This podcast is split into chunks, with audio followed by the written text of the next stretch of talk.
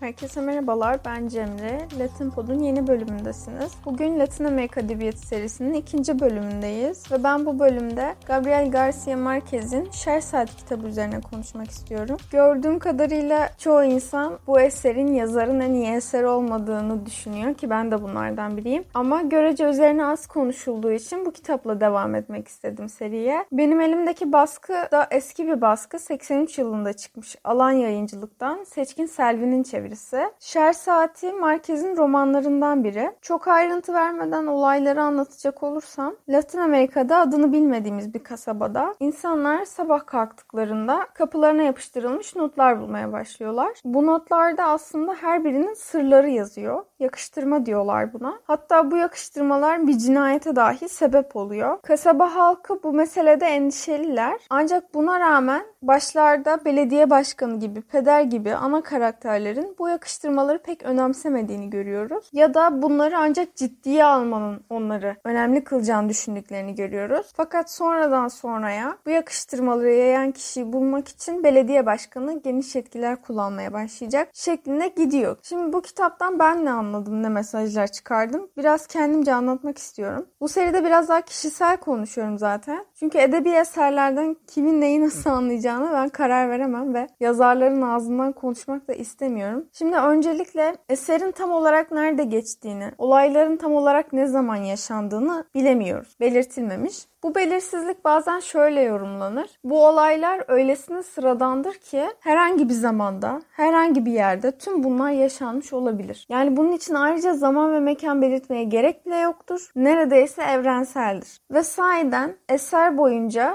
özellikle belediye başkanı üzerinden gördüğümüz otoriterleşme hiçbirimize yabancı değil. Latin Amerika'da şiddetin ve baskının eksik olduğu topraklar değil. Yine de şayet bir mekan ve zaman atamak istersek Yazarın da memleketi Kolombiya'nın şiddet döneminden esinlenmiş olabilir. Bu dönem çok uzun süren bir iç savaşa denk düşüyor ki daha o dönem doğan huzursuzluk ve ayrışmaların etkisi hala sürüyor Kolombiya'da. Karakterlerin konuşmaları bize gösteriyor ki yakın zamanda bir terör dönemi yaşanmış kargaşayla geçmiş bir dönemi henüz atlatmışlar. Ve şimdiki belediye başkanı artık bu dönemin bittiği iddiasında. Yani ülkenin huzura, sakinliğe, güvenliğe ulaştığı iddiasında. Yalnız burada sorun yani güvenliğin saydan sağlandığı kabulünde dahi. Bu güvenliğin nasıl sağlandığı problemi var. Mesela başkanı aynı zamanda teğmen diyorlar. Buradan şunu anlıyorum. Belediye başkanı askeri rejimin bir parçası. Görüyoruz ki bazı karakterler belediye başkanını sık sık bir katil olmak olmakla suçluyorlar. Ve zaten en başında bu iddialardan anlıyoruz. Belediye başkanının hali hazırda pek de öyle temiz, iyi niyetli, işte halkın iyiliğini düşünen bir kahraman olmadığını. Bu iddialar işte başkanın bir teğmen olmasıyla birleşince bence resim berraklaşıyor. Bence en önemli karakter belediye başkanıydı ancak bu karakterle özellikle bir çatışma içinde olan karakterler var. Dişçi gibi, berber gibi. Ki farklı sınıf ve mesleklerden mesela karakterler sunulmuş olması da bir bütünlük sağlıyor. Bu çatışmalar hikaye boyunca giderek şiddetleniyor. Ve zaman geçtikçe kasabada işler artık kötüye gitçe giderek daha fazla karakter bu çatışmalara dahil oluyor. Örneğin yargıç karakteri var ki hiçbir zaman aradığınız yerde bulamadığınız öylesine bir adam. Aslında başlarda başkanın en yakın arkadaşı ama en sonunda o da mesela başkana karşı gelmeye başlıyor. Yani başkan giderek yalnızlaşıyor ki her otoriterin kaderi bir noktada buraya gelir diye düşünüyorum ben de. Bu yargıç karakterine ayrıca bakmak gerek bence. Gerçekten işiyle pek alakası olmayan biri. Yani başkan bile aradığında bulamıyor genelde yerinde yargıcı. Ya da mesela bir kere yargıç mahkemeye gittiğinde katibin ne kadar şaşırdığını görüyoruz. Yani hukuk sisteminin etkisizliğinin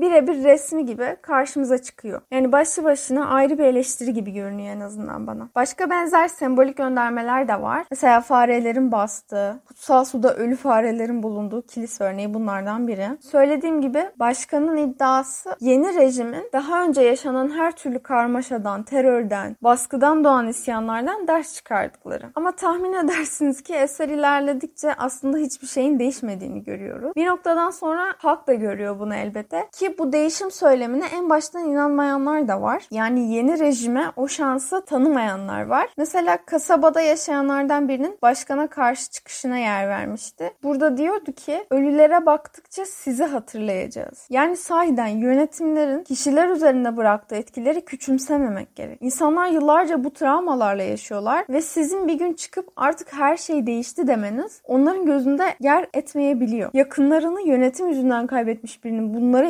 inanmasını beklemekte de gerçekten haklı bir yan göremiyorum. Söylediğim gibi yakıştırmalar bahanesiyle belediye başkanı geniş yetkiler kullanmaya başlıyor. Örneğin geceleri sokağa çıkma kısıtlaması getiriyor. Kısıtlama boyunca da belediye başkanı altında çalışan polisler nöbette oluyorlar. Devriye geziyorlar sokaklarda. Bu zaten başlı başına bir baskı unsuru. Bunun dışında belediye başkanı kendi gücünü kullanarak görüyoruz ki rüşvet alıyor. İstediği suçluyu kaçırıyor. Hapishanede tuttukları bir şüphelinin öldürülmesini görmezden geliyor. Saklamaya çalışıyor. Yani günün sonunda kasabada olan biten ne varsa onun istediği şekilde işliyor. Her şey belediye başkanına yürüyor bir noktadan sonra. Bu durumda başkanın iddialarının da hiçbir inandırıcılığı kalmıyor. Eserin sonlarına doğru halkta da bunun huzursuzluğunu sezmeye başlıyorsunuz. Çünkü olan bitenler onlara yine o eski terör günlerini hatırlatmaya başlıyor. Yeniden mesela e, gizli bildiriler dağıtılmaya başlanıyor vesaire ve en başa dönüyor. Başkanın en azından yapılanları aklama gereği duyduğu zamanlarda söylediği, savunduğu bir şey var. Diyor ki olağanüstü durumlarda olağanüstü şeyler olur. Halbuki bunun sınırını çok iyi çizmek gerek. Yani öyle tehlikeli bir nokta ki. Çünkü hak ihlalleri için güvenliğin gerekçe gösterilmesi az rastlanan bir olay değil. Yönetimlerin olağanüstü durumlarda dahi aşamayacağı sınırlar var. Bu noktalarda da taviz verilmemeli. Bunları söylüyorum ama zaten başkan öyle derinlemesine bir demokrasi ve işte insan hakları anlayışı beklenecek bir de değil. Az önce de anlattıklarımdan görüleceği üzere. Bunu doğrulayan bir diyalog vardı kitapta. Belirtmiştim Berber başkana başından beri karşı olanlardan biri. Bunu bazen gizlemek zorunda kalsa dahi öyle. Mesela Berber dükkanında bir yazı asılı. Politika konuşmak yasaktır diye. Başkan bir gün dükkana geliyor ve bu yazıyı kaldırıyor oradan. Gerekçesini ise şöyle açıklıyor. Burada herhangi bir şeyi yasaklamaya sadece yönetimin hakkı vardır. Çünkü burada demokrasi var. Yani yasaklama ehliyetinin yönetimde olmasını nereden tutunca bu demokrasiyi anlatır, demokrasiyi hatırlatır bilemiyorum. Bitirmek için buraya kadar anlattıklarımı kısaca toparlamam gerekirse şer saatinde coğrafi anlamda küçük çaplı bir diktatörlüğün gelişimini özellikle belediye başkanı üzerinden görüyoruz. Bu topraklarda değişimin zorluğunu hem aktörler hem de çürümüş kurumlar üzerinden anlatıyor Marquez. Bir kitabı iyi yapan